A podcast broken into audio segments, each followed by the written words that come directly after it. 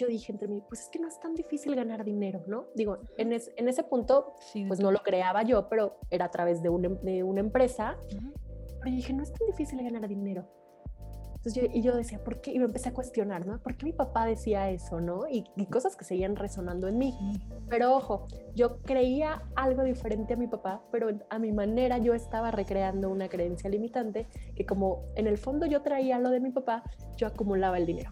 ¿No? Entonces como que decía, tengo que ahorrar, ahorrar, ahorrar, ahorrar y luego de repente empecé a perder como esa parte de los propósitos, para qué estaba ahorrando y ahí fue donde caí dije, pues a mi manera estoy replicando una cierta creencia limitante que es la acumulación, porque a lo mejor yo en el fondo tengo miedo de que de repente ya no voy a tener dinero, ¿qué va a pasar? Y obviamente ahí fue cuando empecé a trabajar en sanar esa relación y justamente que es lo que yo trato de impulsar y ayudar a las personas, hay que detectar lo que sentimos y hay que cambiar esa creencia o ese pensamiento limitante por pensamientos empoderantes. Y eso se trabaja y se construye día a día. Welcome to Ellas, a bi-weekly podcast made by Latinas for Latinas. I talk with talented, inspiring, and empowering women who are living their dreams and paving the path for the next generation. I'm Brenda Hernández Jaimes, and this is Ellas. Hola, soy Brenda Hernández Jaimes, host de Ellas. Muchas gracias por una vez más estar aquí para escuchar un nuevo episodio. Si eres nueva en ellas, gracias por tomarte el tiempo en escuchar este episodio 51. Ellas es un podcast donde amplificamos las voces de mujeres latinas que están viviendo sus sueños profesionales, creando impacto en sus comunidades y abriendo las puertas para la generación que viene. El propósito de ellas es para brindarte estas pláticas para que te inspiren, motiven, para que tú continúes en tu camino, ya sea en tu proyecto, negocio, carrera o en tu vida. Y para recordarte que no estás sola en este camino. Puedes seguir apoyándonos para, obviamente, escuchar estos episodios al suscribirte en Apple Podcast, YouTube, Spotify o donde sea que escuches audio. También nos puedes ayudar a crecer al dejar un review y te puedes suscribir a nuestro newsletter para que tú sepas cuándo estemos publicando un nuevo episodio. Para el episodio 51 tengo el honor de platicar con Isis Caruz Rivera. Isis es la creadora de Finanzas Color de Rosa, un espacio en el que a través de asesorías personalizadas, talleres y conferencias de valor, ayuda a mujeres y a emprendedoras a administrar su dinero para que tomen mejores decisiones que les permiten materializar todas sus metas financieras. Es licenciada en Economía por la Universidad Juárez Autónoma de Tabasco. Obtuvo una diplomatura en Riesgos por el ITAM y una maestría en Finanzas Corporativas por la UNAM. Ha estado en el mundo financiero por más de seis años, en posiciones en el área de riesgos en la empresa Crédito Real y como directora de la banca de empresas en Banco Sabadell. En materia de finanzas personales, ha impartido asesorías, talleres y conferencias desde el 2020. Demos la bienvenida a Isis. Hola Isis. Hola Bren, muchas gracias. Qué bonita presentación. Estoy muy contenta de estar aquí contigo y con todas las mujeres hermosas que te escuchan. Gracias, no, y el honor es todo mío porque en verdad, desde que tú me mandaste un mensaje para colaborar y estar aquí y obviamente darte el espacio para hablar de tu vida, tu vida profesional y tus objetivos, estoy, siempre me quedo como, wow, es tú, como otras mujeres que he entrevistado que en verdad admiro mucho, quieran ser parte de este camino, me, me da mucha alegría y gusto porque podemos aún así crecer más lo que haces tú y darle el ejemplo a, a nuestras oyentes de que si ellas quieren mejorar sus finanzas personales o quieren crear un proyecto y luego que se haga en, su propio negocio, es posible porque tú y como mis otras invitadas lo han podido lograr. Y gracias, muchas gracias. Y, pero primero, antes de todo, ya sabes, me encanta comenzar mis entrevistas con la misma pregunta de siempre pero me encantan que cada una tiene una respuesta diferente. Entonces, Isis, platícame, sabiendo, ya dije la introducción, los logros que has tenido, pero quiero saber quién es la mujer detrás de todo eso, quién es Isis. Híjole, qué pregunta tan difícil, ¿eh? ¿eh? Pero bueno, yo creo que yo me definiría, yo creo que Isis es una mujer soñadora, valiente, eh, optimista, eh, a veces que, creo que va buscando su camino día a día y que cree completamente en la solidaridad y en la sororidad de las mujeres. Soy una fiel creyente que entre mujeres podemos hacer cosas increíbles y que todo aquello que se dice que entre las mujeres nos ponemos el pie o que la peor enemiga de una mujer es otra mujer, me encantaría que ese tipo de cosas quedaran, por un lado, como tú hiciste mi presentación, soy un amante de las finanzas personales y de viajar, entonces son dos cosas que se conjugaron perfectamente porque para viajar necesitaba finanzas, finanzas sanas, necesitas dinero al fin y al cabo. Y nada, soy una persona que está tratando de llevar su mensaje cada vez a más y más mujeres y por eso me encanta colaborar en proyectos como el tuyo, para que justamente eso se logre y se amplifique mi mensaje. Entonces, en resumen, yo te diría que soy una mujer que le encanta apoyar la vida y la trayectoria profesional y financiera de otras mujeres. Eso me encanta muchísimo y tengo mucha curiosidad, Isis. ¿Siempre has sido una mujer, una persona que ha encontrado su camino al día al día o fue algo que a través de los años aprendiste a manejar? O siempre ha sido así? Fíjate que, digo, no sé si lo haces como referente, tu pregunta es referente a las finanzas específicamente o... Finanzas, tu carrera profesional y gustos personales en cuanto al viaje, que creo que se integra mucho con tus finanzas.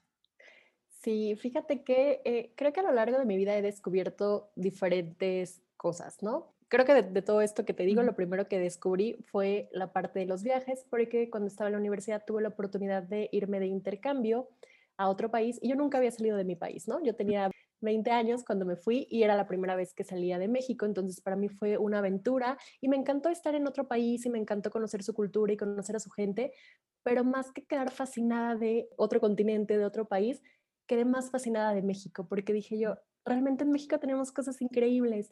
Y regresé a mi país y me volví como mucho más fan de promover las cosas que teníamos localmente y empecé como a, viajar, estaba en la universidad todavía, empecé como a viajar más, tratar de conocer, soy de México, como ya algunas habrán escuchado, y por ejemplo en México hay 32 estados diferentes, ¿no? Entonces dije, tengo que conocer los 32 estados, ya pude hacerlo por fin, entonces, así surgió como el amor por los viajes y posteriormente empecé mi vida profesional en un área que la realidad es que sigo desempeñando y me gusta mucho, que es el área de riesgos. Sin embargo, yo sabía que había algo más, ¿no? Que, o sea, que profesionalmente estaba bien, pero dije, yo realmente creo que hay algo más que a mí me llama, que, pero no sabía qué era. Y un día muy random, literalmente leyendo las noticias, eso alguna vez lo conté, descubrí que las finanzas personales eran lo que me gustaba, ¿no? Porque era mi sección favorita de un periódico muy famoso en, en México. Así descubrí que esa era mi pasión y de todas formas, no crean que dije, ah, bueno, bingo, ya sé qué quiero hacer de la, ya, ya sé qué es lo que me encanta, me voy a dedicar completamente a eso. No, porque la realidad es que pasan muchas cosas, las mujeres, las personas en general, al menos yo, pues siempre tienes como mucho miedo, ¿no? De iniciar algo nuevo, tristemente a veces como que uno piensa no sabe cómo va a reaccionar la gente y demás, o sea, de que yo ahora hablando de finanzas personales y la realidad es que lo dejé dormido por varios años hasta que un día dije, ok, quiero hacer algo que me gusta. Y dije, no tengo que buscar tanto, yo ya sé lo que me gusta. Y así fue justamente como surgió Finanzas Color de Rosa. Entonces, creo que al fin y al cabo uno va, bueno, yo voy decidiendo siempre como en el día a día pero ya de unos años para acá como mucho más enfocada en, ok, yo estoy construyendo mi vida, pero la quiero enfocar y encaminar en las cosas que verdaderamente me gustan y en cosas que verdaderamente aporten valor y así es como he logrado justamente conjuntar la parte profesional, la parte de mi emprendimiento y la parte de mi vida, ¿no? De lo que me enriquece y me llena a mí. Oh, qué bonito. La verdad puedo, eso lo entiendo porque personalmente y profesionalmente lo estoy haciendo con mi trabajo de 9 a 5 y aquí con ellas y para poder dar valor a otras mujeres. Entonces, eso me da más curiosidad porque tú siempre estudiaste finanzas, pero siempre desde chiquita te interesó eso porque quiero meterme a tu cerebro analítico de números. Yo soy más, obviamente, creativa, no me gustan los números, pero es he estado forzándome en que me gusten y que los entienda. Entonces tú siempre has sido que entiendo las finanzas, quiero ir aquí y quiero saber, obviamente, tus sueños, tus objetivos cuando tú decidiste estudiar esta carrera han cambiado. Quiero saber cómo han cambiado y cómo llegaste a esa decisión de estudiar finanzas. Claro, pues yo creo que lo sabía y no lo sabía. Cuando yo era niña y sí soñaba con ser escritora, entender lo que las personas que hablaban de eh, cosas como financieras en la tele, o sea, quería entender eso y quería ser como en cierta parte como comunicóloga, ¿no? Quería comunicar cosas de, de, cierta forma. Entonces yo cuando era niña, yo me acuerdo que veía a las personas en la tele y le decía, mamá, quiero entender lo que están diciendo estas personas de finanzas. Hoy creo que sigo sin entenderlo completamente porque el mundo de las finanzas es súper amplio y conforme fui creciendo y demás, en algún punto como que sí cambió un poco el rumbo, pero al final decidí estudiar economía, ¿no? Entonces sí, justamente una parte pues muy, muy, muy numérica, ¿no? Es como completamente de números. No me imagino haber estudiado otra cosa, la parte de la economía me encanta. Después, justamente cuando descubrí que lo que más me llamaba eran las finanzas personales, empecé a estudiar una maestría en finanzas pero la realidad es que la maestría en finanzas no me enseñaron finanzas personales, ¿no? Me enseñaron finanzas corporativas, finanzas bursátiles y finanzas de mil y un formas, pero las finanzas personales nadie, nadie te las enseña.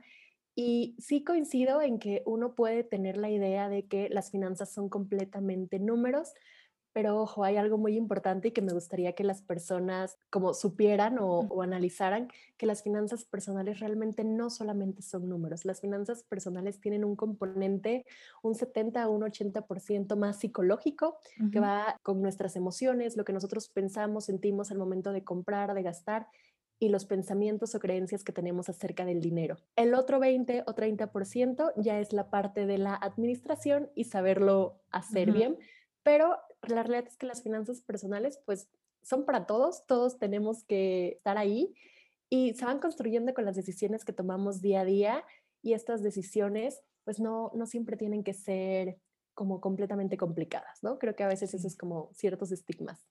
Sí, y es algo, las finanzas personales es como un tabú hablarlo con otras personas. Si si se habla es entre familia, no se dice entre compañeros de trabajo, no se dice entre amigas. Claro, ¿cuánto ganas? O el dinero es como, como, uy, no, no, tú nunca puedes decir cuánto ganas. ¿Por qué no? O sea, ¿por qué no normalizar hablar de dinero? Exacto. Entiendo perfecto.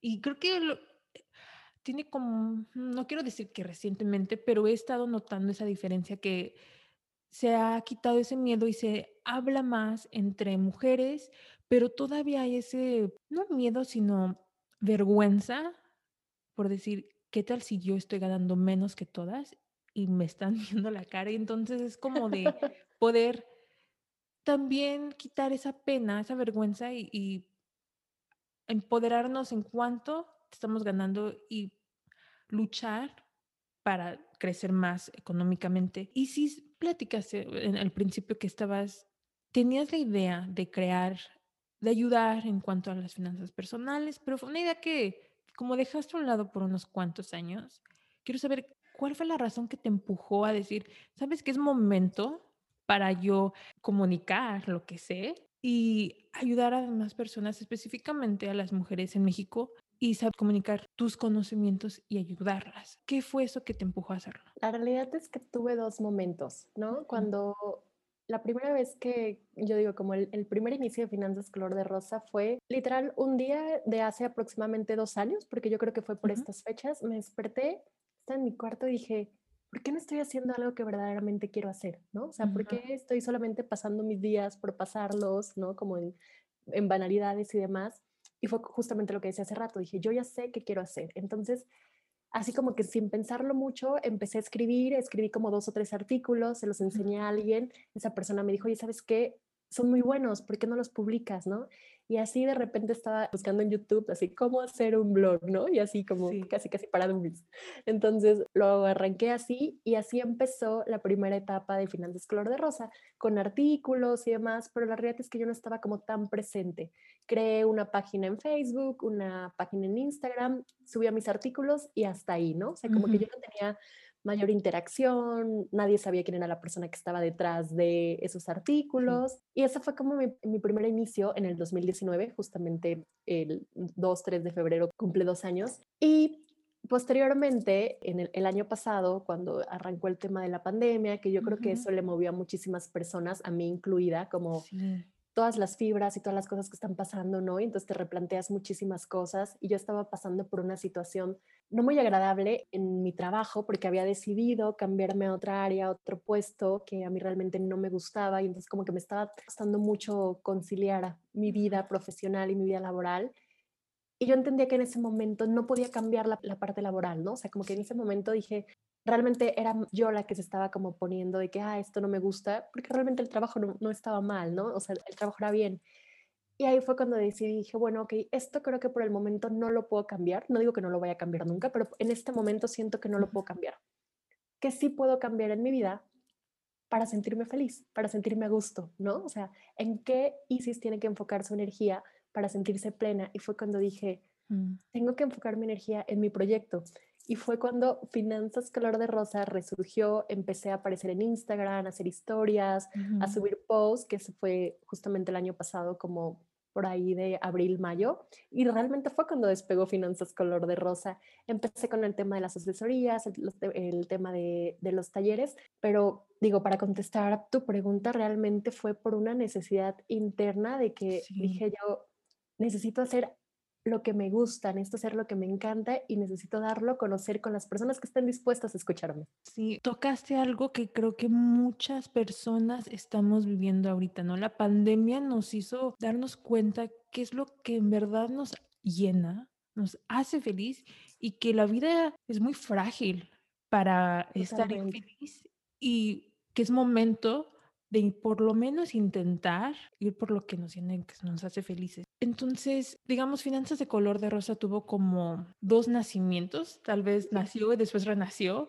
pero creo que siempre los proyectos evolucionan, eso es algo claro y después de que renació la segunda vez y que te metiste más, te mostraste a ti en cuanto a las personas que te estaban siguiendo, lo imagino que fue más fluido, fue más fácil, ¿no? O hubo obstáculos en cuanto a plasmar tus ideas, en cuanto a los talleres? ¿Hubo unos obstáculos ahí que te enfrentaste o fue muy fácil el camino?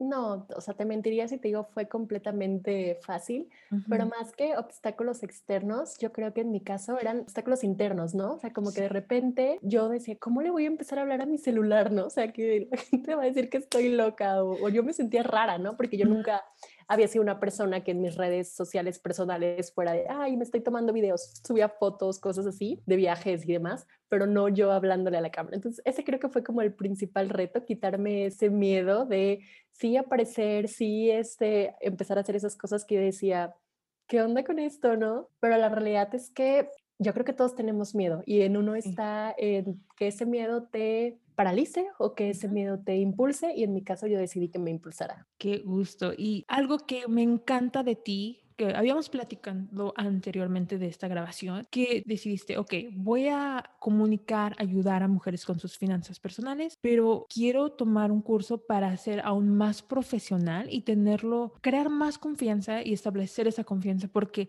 lo que he notado mucho es que la gente brinda sus servicios, pero no muestra otra evidencia que el cliente o la persona confía en ti. Y eso es lo que me está gustando de ti, que eso es algo diferente en cuanto a lo que he visto en las redes sociales. Obviamente yo tengo una idea de cuál fue la razón, me lo habías platicado, pero quiero meterme más en ese pensamiento interno de tú sentirte más segura con lo que estabas brindando y poder construirlo con tus followers y tus clientes que ya tenían esa confianza por el contenido que estás brindando? Claro, fíjate que yo creo que fueron realmente dos motivos. Uno, considero que el tema de las finanzas personales es un tema completamente importante, ¿no? Como te decía hace rato, las finanzas personales está en todos y está en nuestro día a día. Y ir y decirle a una persona qué hacer con su dinero o cómo lo tendría que manejar o qué o hacer qué se tiene que encaminar o en qué o en qué invertir y ese tipo de cuestiones, pues es un, para mí es algo serio, ¿no?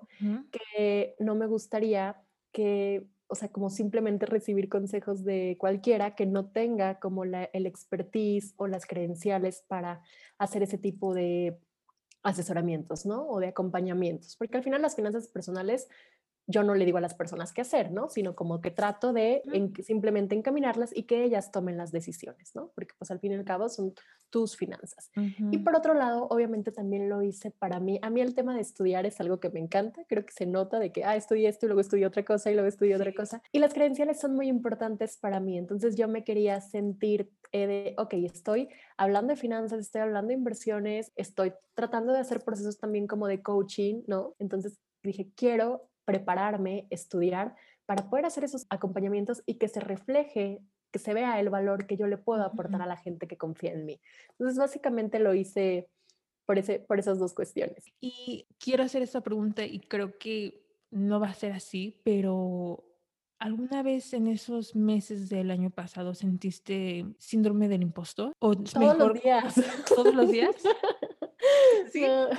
yo creo que sí, digo, igual, a lo mejor no todos, todos, los días, pero hay días que me levanto y digo, ¿qué estoy haciendo? O cuando algunas marcas me, me piden colaboraciones y demás, y a veces digo, no puede ser que esté colaborando con esta, con esta empresa o con esta marca o que me estén contactando para dar esta plática, ¿no?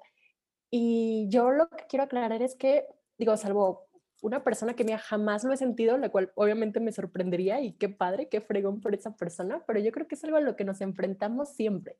Pero lo mismo que decía hace rato, en nosotros está que eso nos detenga o que eso nos empuje y que nos la creamos y sigamos adelante. Me encanta. Y, ok, esto va mano a mano con finanzas personales y un proyecto. Eh, obviamente actualmente sigues elaborando. ¿Cuáles fueron los pasos para poder establecer finanzas de color de rosa, pero a la misma vez que tú no sacrificaras tanto las finanzas de tu día a día, ¿no? Como tu renta, comida, porque muchas personas piensan que un proyecto te puede llegar, sí, que ganes dinero, pero tarda, es, es tiempo, meses, años, y también tú poder establecer, ok, tengo que invertir dinero para que este proyecto crezca y algún día sea mi negocio side business y luego, pues, si es así, ya algo que tú te enfocas al tiempo completo. Platícame cuáles fueron los pasos de mm, cuando se creó, luego el siguiente renacimiento de finanzas de color de rosa y cuándo decidiste a monetizar el contenido que estabas brindando. Claro, yo creo que mi primer punto, que a lo mejor yo lo tenía un poquito más claro, pero para las personas que digan, yo no lo tengo tan claro y también quiero comenzar, es... Hola. If you've been listening to the podcast for a while now, you know that we love to amplify Latina entrepreneurs and founders on ellas. And we want to continue our mission of helping you thrive to create an impact, which is why, starting on our next conversation, we're offering ad space to a Latina business that'll help you in your journey. If you have a product or service and want to work with us, then email us at hello at media.com. Now, let's go back to the show. Identifiqué completamente mis habilidades y mis talentos, ¿no? Y dejé que esa identificación fuera más allá de lo que Isis hacía en su día a día, en su trabajo de oficina o en su trabajo godín, como decimos en México, ¿no? Porque a veces nos estancamos y decimos, si yo soy contadora, entonces solamente sé hacer la contabilidad, ¿no? Entonces digo, me fui más allá de, ok, tengo talento para escribir, tengo, considero que tengo talento para comunicar, tengo talento para hablar en público, ¿no? Y me gustan las finanzas personales, ¿no? Entonces, como que eso fue mi primer paso, ¿no? Como que logré identificar bien de no solo las finanzas, sino de qué forma lo podía comunicar, ¿no? De, ok, lo puedo comunicar escribiendo, lo puedo comunicar también con videos. De ahí lo que yo hice, digo, en mi caso, pues obviamente es un proyecto completo en línea, pero de todas formas es algo que siempre se tiene que hacer. Hice un plan de acción, un plan de acción slash plan de inversión, ¿no? Que era lo que yo requería para poder lanzar el proyecto, ¿no?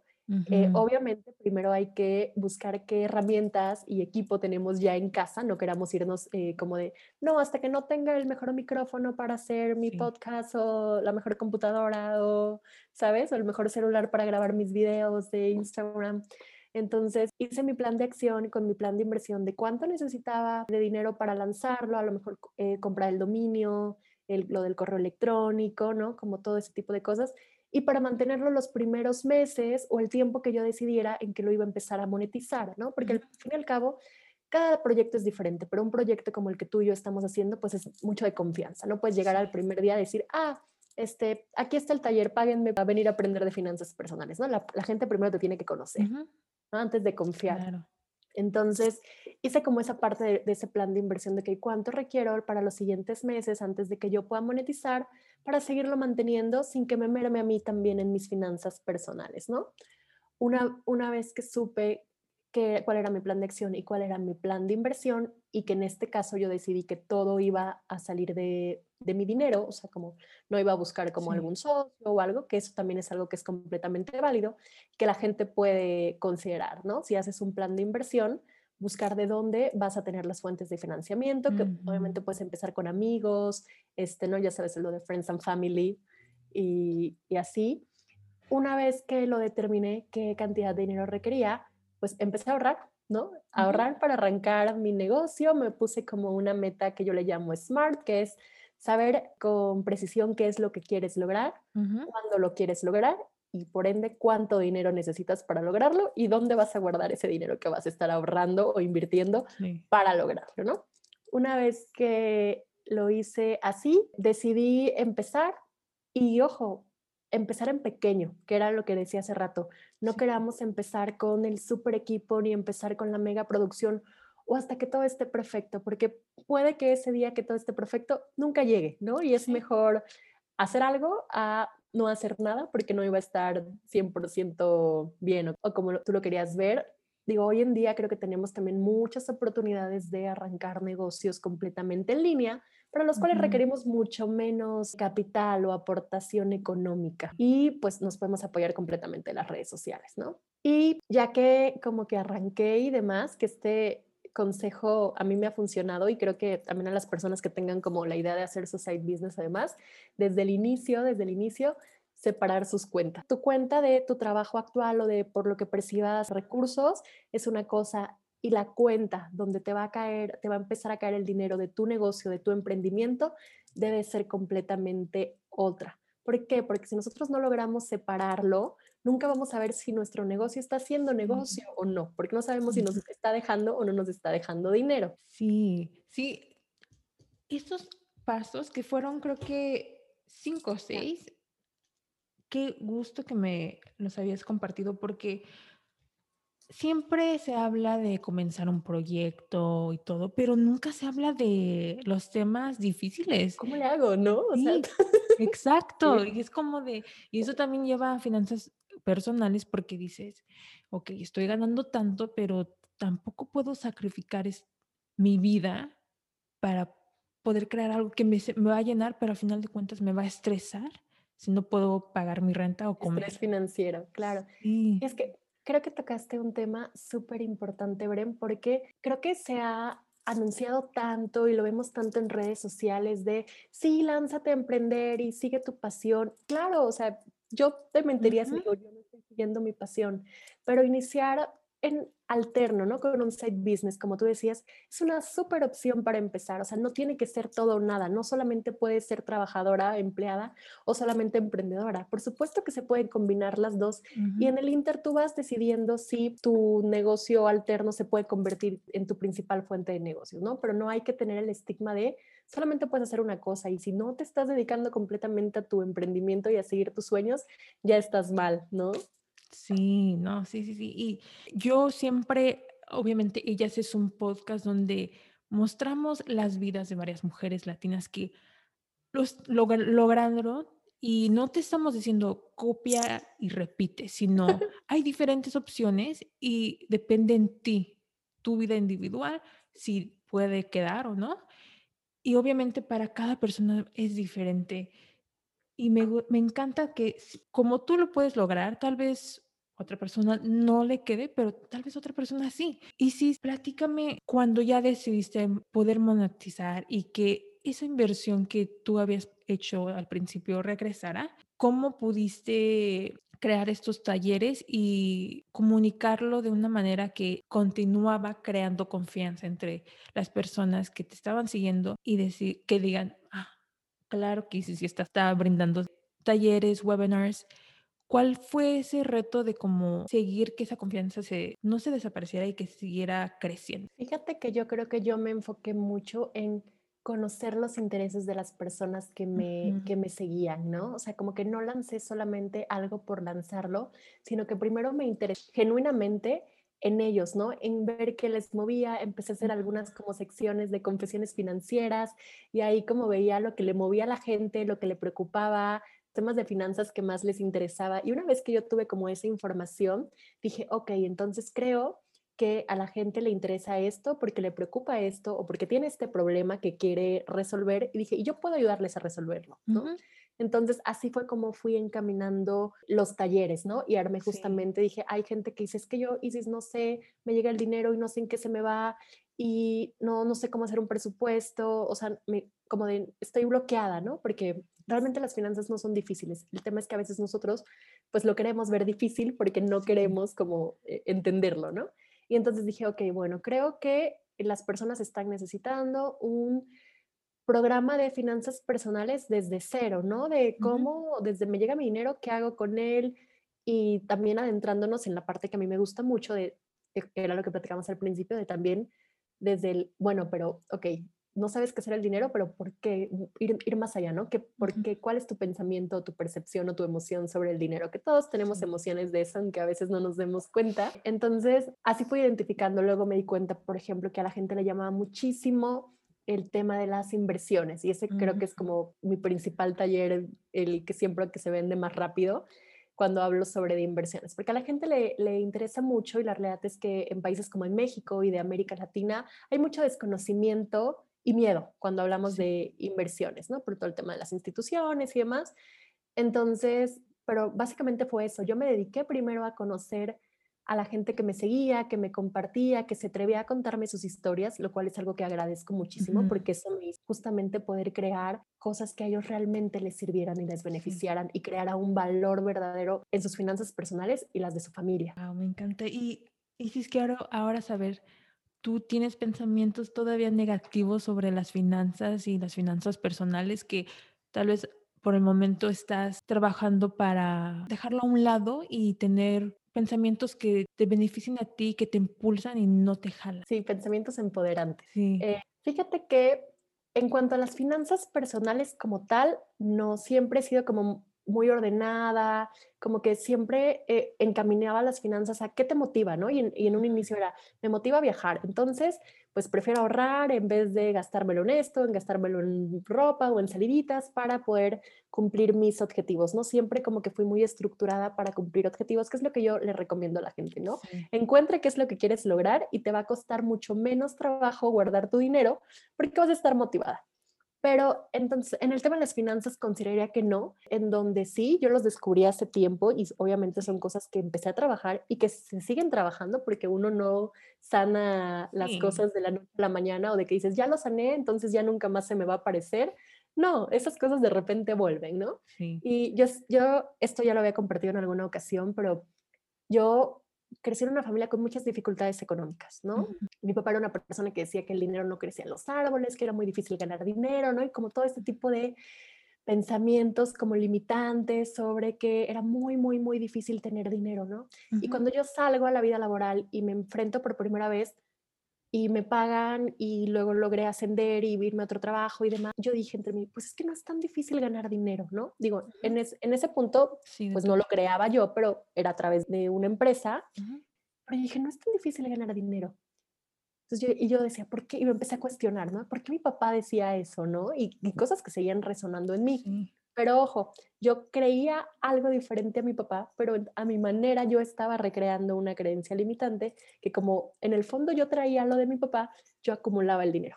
¿no? Entonces como que decía, tengo que ahorrar, ahorrar, ahorrar, ahorrar y luego de repente empecé a perder como esa parte de los propósitos, para qué estaba ahorrando y ahí fue donde caí, dije, pues a mi manera estoy replicando una cierta creencia limitante que es la acumulación, porque a lo mejor yo en el fondo tengo miedo de que de repente ya no voy a tener dinero, qué va a pasar y obviamente ahí fue cuando empecé a trabajar en sanar esa relación y justamente que es lo que yo trato de impulsar y ayudar a las personas hay que detectar lo que sentimos y hay que cambiar esa creencia o ese pensamiento limitante por pensamientos empoderantes.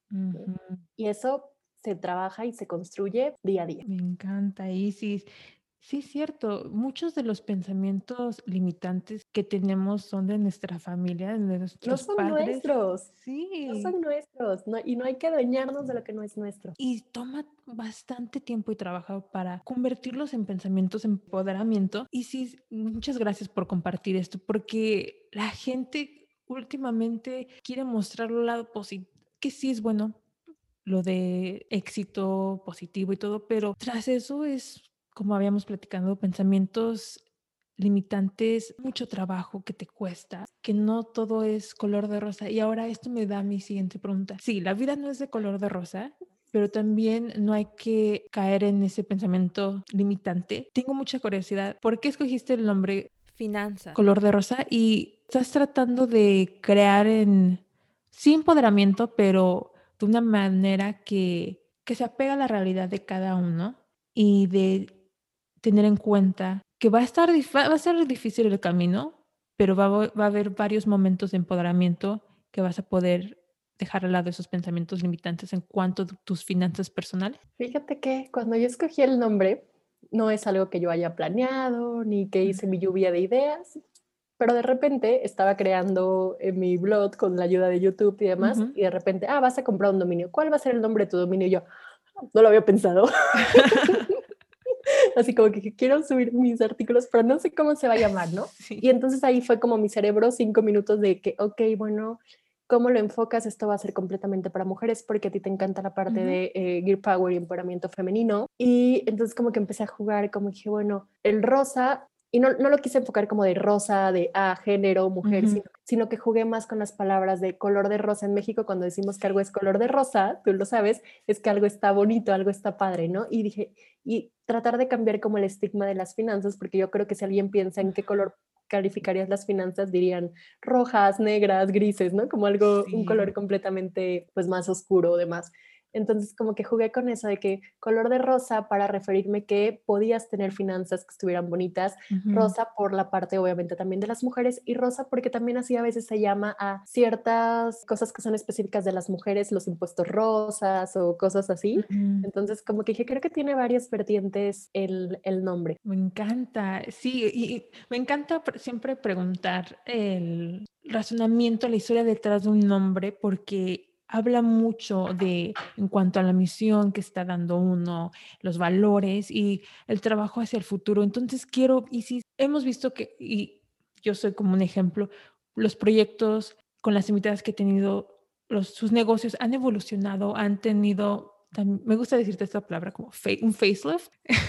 Entonces, Isis, obviamente, Finanzas de Color de Rosa tiene dos años, que felicidades, en cuanto este episodio esté al aire, va a tener dos años. Yay. Entonces, quiero saber, obviamente la vida cambia, acción, o sea, todo puede cambiar, eso nos dimos cuenta en 2020, pero quiero saber en ti, en cuánto, ¿dónde ves finanzas de color de rosa en los siguientes tres a cinco años? ¿Qué más acciones que están brindando valor hacia las mujeres quieres brindarles y cómo tienes planeado para llevar a eso? Ya sé que es una pregunta que dices, wow, es mucho, pero quiero saber, yo, yo sé que se va, va a poder, o sea, puede cambiar, pero ahorita, ¿cuáles son esas acciones que tienes pensado para que crezca? Claro, yo como veo a Finanzas Color de Rosa, lo veo como una comunidad mucho más sólida en el futuro cercano de mujeres verdaderamente comprometidas, dispuestas y decididas a manejar su dinero, empoderadas financieramente, mi sueño es ver a las mujeres de México y de los países de Latinoamérica en general empoderadas completamente con su dinero e independientes, porque yo creo que la independencia financiera hoy en día para las mujeres es súper importante y es algo que nos puede cambiar la vida completamente, ¿no? Si una mujer se siente libre y empoderada financieramente. Entonces, veo finanzas color de rosa completamente enfocado en eso, en construir una comunidad más sólida de, más, de cada vez más mujeres que se ayuden entre ellas, que no solamente sea yo la que está guiando, sino como que ya que haya convivencia e interacción Entre ellas, estoy como empezando a hacer grupos privados en Facebook justamente para lograr esa cohesión y esa interacción entre las mujeres. Y en un futuro, que no sé si eso puede ser en tres o cinco años, pero yo veo a Finanzas Color de Rosa con un tema también ya más social y con una fundación para ayudar a que las mujeres pongan sus emprendimientos y puedan justamente empezar a crear fuentes de ingresos que las hagan sentir seguras a ellas, a sus familias y que se pueda expandir en ciertas comunidades. Sí, y esto me recuerda la plática que tuvimos antes de esta grabación, que lo mencionaste ahorita, que las mujeres se sienten libres. Y México es uno de los países con más feminicidios.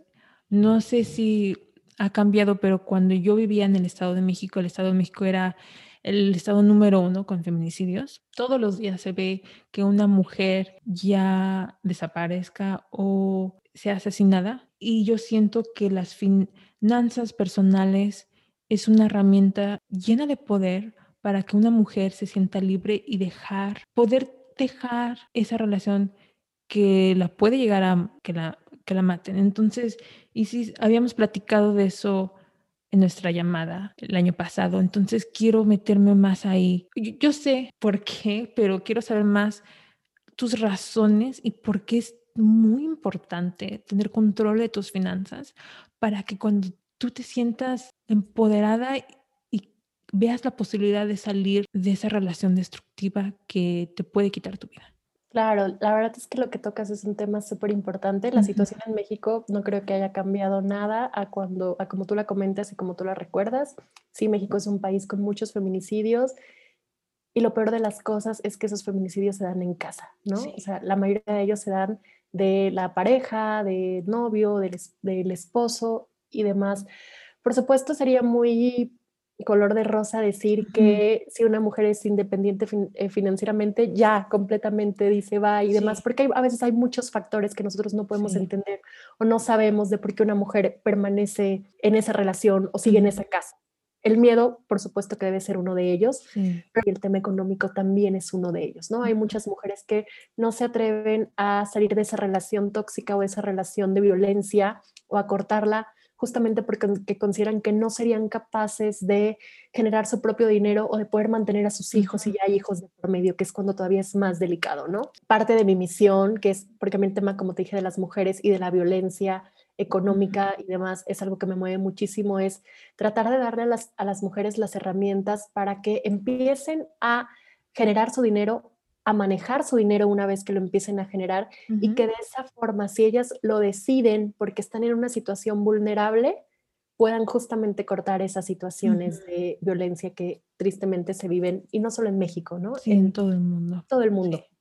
Sí, me acuerdo que tuvimos una plática, eso se puede decir diferente, pero con, el, con la pandemia, la violencia ya se ha podido esconder porque todos estamos en casa, entonces ha sido más difícil. Y yo siento que a través de las redes sociales se puede encontrar esa esperanza de aprender y poco a poco tomar control de tus finanzas. Y obviamente sí, o sea, no solo son las finanzas, sino también hay otros factores de las cuales se quedan en esas relaciones tóxicas y de violencia. Pero, Isis, en tus talleres, platícame si tenemos oyentes que tal vez están pasando por eso o, quieren tomar, no están en esa situación, pero quieren tomar control de sus finanzas, ¿qué pueden esperar en tu taller? Platícame, llévanos por paso por paso, porque yo siento que desde el momento que tú dices, ok, hay que dejar al lado esos pensamientos limitantes que nos están pues dejando peor en cuanto a nuestras finanzas personales, ¿qué pueden esperar de esos talleres y cómo creas y continúas esa, esa confianza con ellas para que se sientan empoderadas a seguir adelante.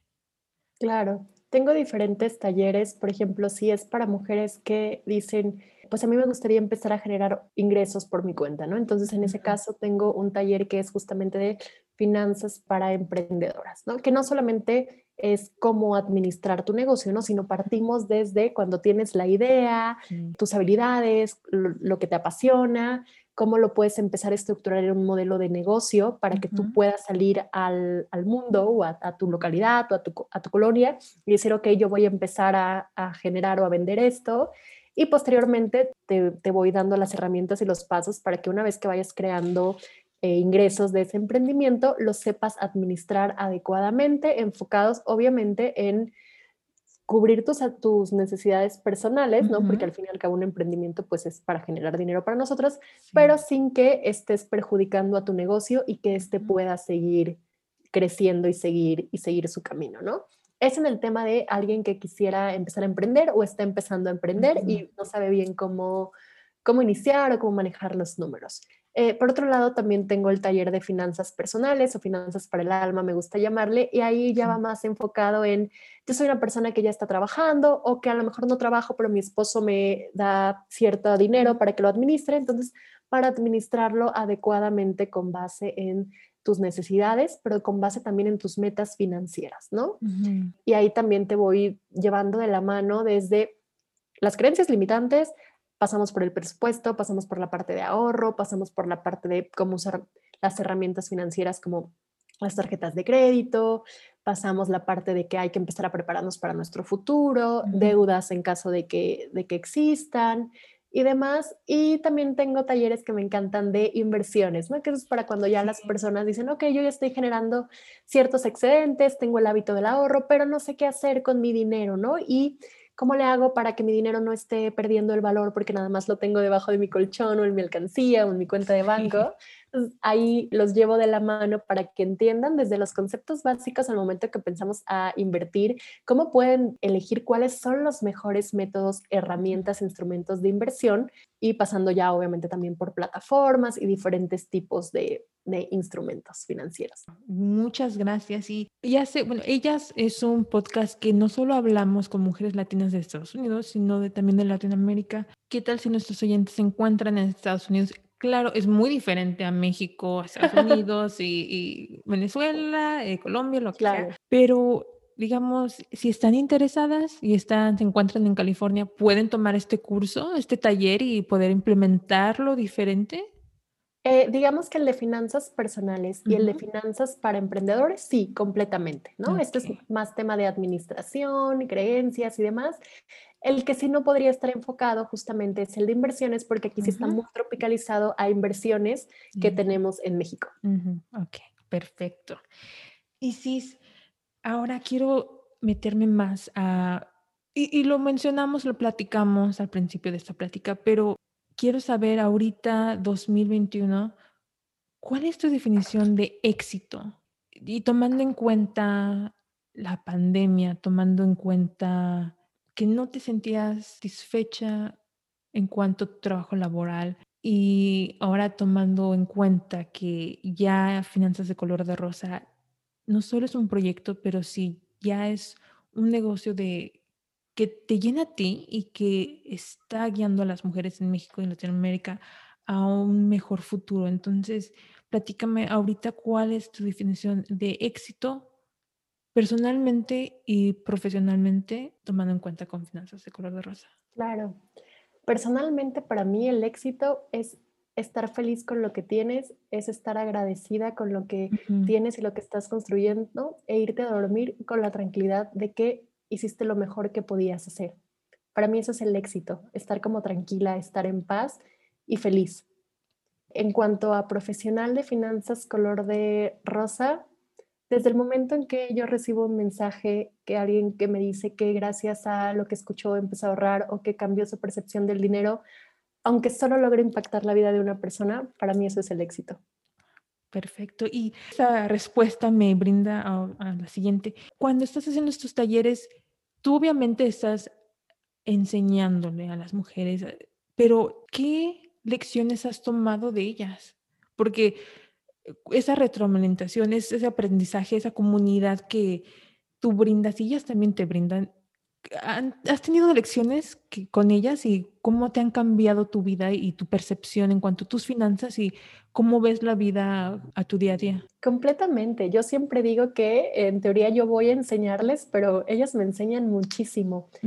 Eh, he logrado ver cómo realmente cada cabeza es un mundo, cada persona tiene diferentes pensamientos. Creo que me ha ayudado mucho a enriquecer que yo tenía como, ah, estas cosas son las que he detectado eh, que la gente tiene miedo de esto. Y de repente alguien me platica su historia, me platica lo que le ha pasado y las decisiones que ha tomado y me ayuda a mí como a ampliar, ampliar completamente mi panorama y entonces digo, ok, no solo me tengo que enfocar en esto, también me puedo enfocar en esto para ayudar a más y más personas. Entonces, que ellas me cuenten sus experiencias, sus emociones, lo que les ha pasado y lo que les ha funcionado a mí me ayuda a enriquecer completamente siempre las futuras versiones de los siguientes talleres porque cada vez me voy enfrentando con, nuevas, con nuevas experiencias. Me encanta eso que tú sigues creciendo y mejorando y no te quedes estancada en un solo lugar y que sigas aprendiendo de ellas. Eso me, me, gusta muchísimo. Y, y sí, aunque este episodio esté en febrero y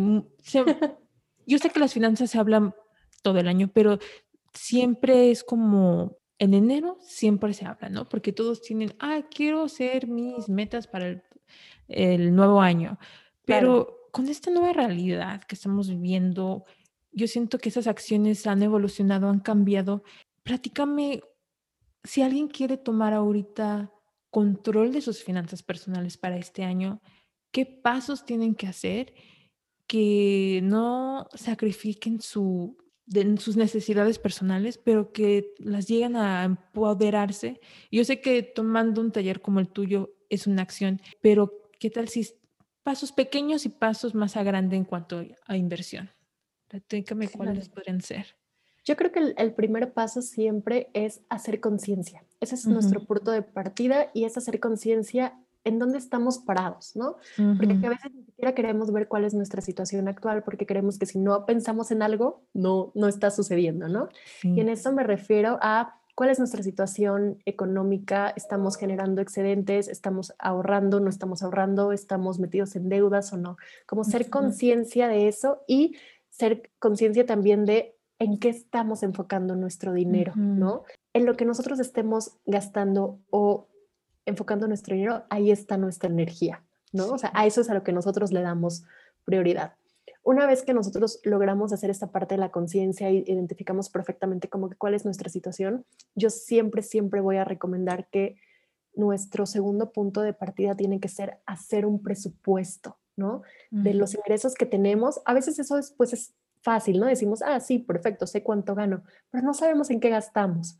Y justamente un presupuesto nos permite seguirle la pista a nuestro dinero y dirigir nuestro dinero a como nosotros lo queremos enfocar realmente y por supuesto que con eso nos lleva a poder tomar mejores decisiones financieras, ¿no? Si nosotros conocemos cómo están nuestros números, tenemos completa eh, capacidad de decidir qué es mejor y qué cosas podemos permitirnos en este momento y qué cosas posiblemente no.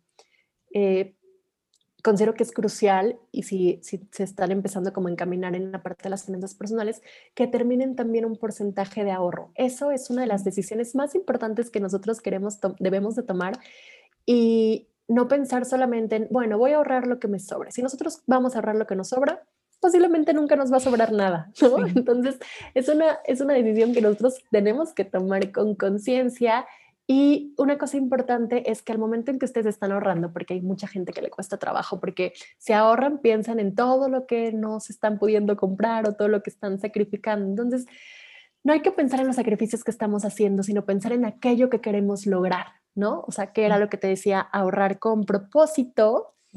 Y lo mejor es hacer la retrospectiva de las decisiones que estás tomando hoy te llevan a la vida que tú quieres tener en un futuro. Entonces creo que eso nos puede ayudar a nosotros como a darnos mayor enfoque. Es muy importante. Sí. Y sí, hablaste de unos pasos muy importantes que creo que nuestros oyentes van a tomar y poder correr con ellos y sentirse más seguras de sus finanzas. Yo sé que lo, voy a hacer porque no sé si has notado, pero he estado tomando notas en este episodio que me encanta y has dado tantas acciones, palabras que me, me están dejando a mí pensar y poder como analizar mis propias finanzas. Y si quiero, quiero seguir con esta plática, pero yo sé que eres una mujer muy ocupada, pero antes de eso, quiero, el día de ayer, antes de esta grabación, tuviste tu taller para este mes de enero. Platícame cómo estuvo, cómo fue, momentos que te reforzaron tu decisión de decir, estoy en el camino correcto y me veo aquí, por el momento y, en los siguientes años. Platícame cómo, cómo fue. Ay, claro. La verdad es que estuvo increíble, fue un grupo padrísimo. Creo que se logró crear una energía completamente padre, de apoyo, eh, justamente como empoderante y demás. Y cada que yo iba explicando y que alguien preguntaba o decía, oye, y si entonces esto es así o y demás, ese tipo de cosas son como que las que me, y yo poderles dar una respuesta desde mi experiencia o desde lo que sé y lo que he estudiado, eso para mí es como que digo, ah, sí, completamente, ¿no? Vale la pena. Y al final escuchar como sus comentarios de Isis, gracias, me cambiaste la perspectiva que tenía de invertir, yo tenía mucho miedo, creía que era completamente conservadora y ahora me voy a atrever a hacer eh, inversiones más arriesgadas porque ya tengo, ya tengo las herramientas, ya tengo el conocimiento.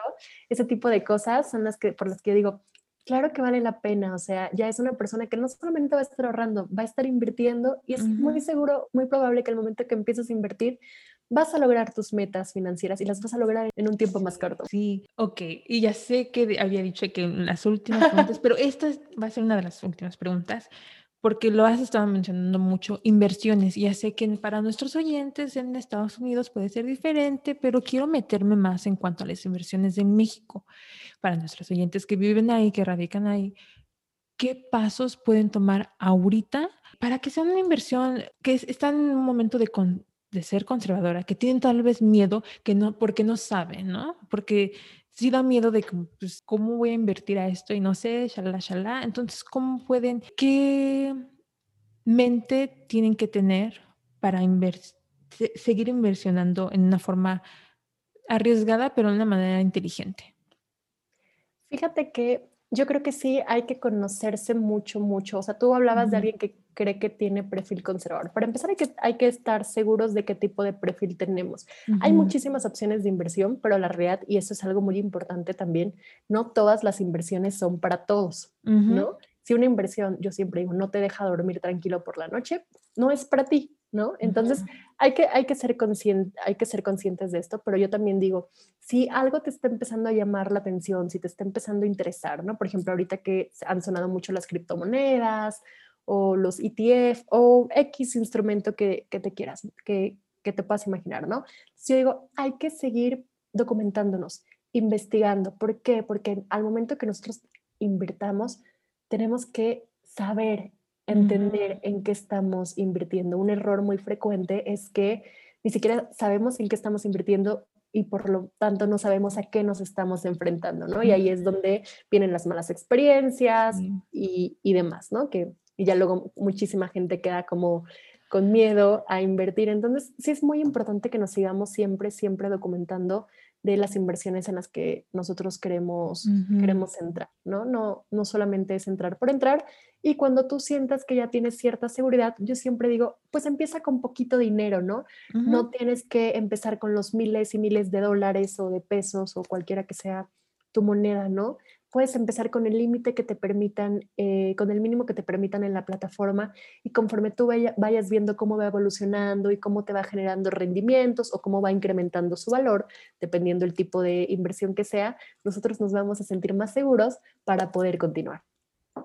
Perfecto, wow, Isis, en verdad agradecida porque no has brindado muchas cosas que creo que pueden tener nuestras oyentes confianza en poder tomar control de su dinero, comenzar con pasos pequeños o ir corriendo hacia pues una vida más llena en cuanto a sus finanzas personales. Y para cerrar esta plática, Isis, quiero saber, ya sabiendo todo lo que has vivido en tu vida profesional, con tu proyecto, que ya estás generando algo y también eh, creando impacto en las vidas de tus followers y tus clientes, quiero saber, si tuvieras poder de viajar a través del tiempo, ¿qué le dirías a la pequeña Isis, sabiendo que ya lo que has vivido y has pasado? Híjole, creo que le diría, a lo mejor no vas a ser una escritora profesional, a lo mejor no vas a entender completamente a las personas que salen en la tele hablándoles finanzas y a lo mejor no vas a ser una comunicóloga que sale en la tele, pero al final de al fin y al cabo lo que tú estás lo que tú vas a hacer en el futuro es justamente eso. Entonces, eh, creo que le diría sigue adelante, sigue tus sueños y todo lo que tú creas que es posible, lo vas a poder lograr. Perfecto. Y Isis, quiero darte a ti un pensamiento de empoderamiento porque yo siento que es posible que seas una escritora en cuanto implementando lo que tú sabes en cuanto a finanzas y a plasmarlo en un libro y comunicarlo a través de la tele, porque yo veo eso, yo creo que es posible, creo en ti y espero que suceda y puede suceder en menos de cinco años. Entonces, Isis, hay que comenzar con ese pensamiento no limitante, porque yo, claro. creo que para ti es posible, en verdad. Y, y para nuestros oyentes que quieren seguirte para aprender más, obviamente creo que están, tienen más curiosidad y quieren saber más y poder controlar sus finanzas personales, ¿dónde te pueden seguir? Si tienen preguntas, ¿dónde pueden encontrar estos talleres que brindas? Claro, eh, estoy eh, muy, muy activa en Instagram generalmente, pero también estoy en TikTok y en Facebook, en todas como Finanzas Color de Rosa. Y mi mail también para, si quieren como alguna pregunta más directa y demás, es isiscarus.finanzascolorderosa.net. Perfecto. Y todo esto va a estar en el video, si están viendo por YouTube, en los show notes en nuestra página web. Entonces, Isis, muchas gracias por tu tiempo, por contarnos tu historia, por contarnos tu vida y en verdad estoy muy agradecida de que has sido muy abierta en cuanto a tus conocimientos y la realidad, ¿no? De esos pensamientos limitantes y la realidad para crear y manejar un proyecto, porque no todo es color de rosa, pero puede ser posible. Y hay que continuar esta conversación. Nos puedes seguir en Instagram a Ellas The Podcast, es E-L-L-A-S The Podcast. También tenemos nuestra página web, ya está en vivo, a www.ellas-media, es E-L-L-A-S-M-E-D-I-A.com. Si quieres ser una invitada aquí, puedes mandar un correo a hello que es H-E-L-L-O arroba ellas-media.com. Estamos también en TikTok como Ellas the Podcast, LinkedIn como Ellas Podcast y puedes escuchar una nueva conversación en dos semanas. Espero que con esta plática con Isis has podido tener motivación, sentir empoderamiento, que tienes control en cuanto a tus finanzas y Muchas gracias por estar aquí. Gracias, Isis. Y nos vemos en dos semanas. Adiós. Bye. Hola, ellas. Have you heard the news? We just launched our website. If you've been inspired by our conversations, then you'll want to visit our site. Head over to ellas-media.com for more inspiring content. You can also subscribe to our newsletter so you'll always be alerted when we publish empowering tips for you to continue paving your path in your business, project, career, and life. If you've been listening to Ellas for a while, you know that I'm a big supporter of providing a platform for Latinas to share their stories and inspire current and future generations of women. With that said, I'm looking to get this podcast into the lives of more amazing Latinas just like you. You can help by going to Apple Podcast and write a review. Tell me what you think and leave any number of stars. It would mean the world to me. Thank you in advance. Ellas is produced hosted and audio edited by me, Brenda Hernandez Jaimes. Our video conversations are edited by Javier Ortiz Ruiz. Our logo and podcast cover art was designed by Jennifer Cepeda. And thank you to Shiro, who created the podcast theme song, Sunken Streets. You can download this track on freemusicarchive.org or listen to him on Spotify, YouTube, and follow him on Instagram. This is Ellas.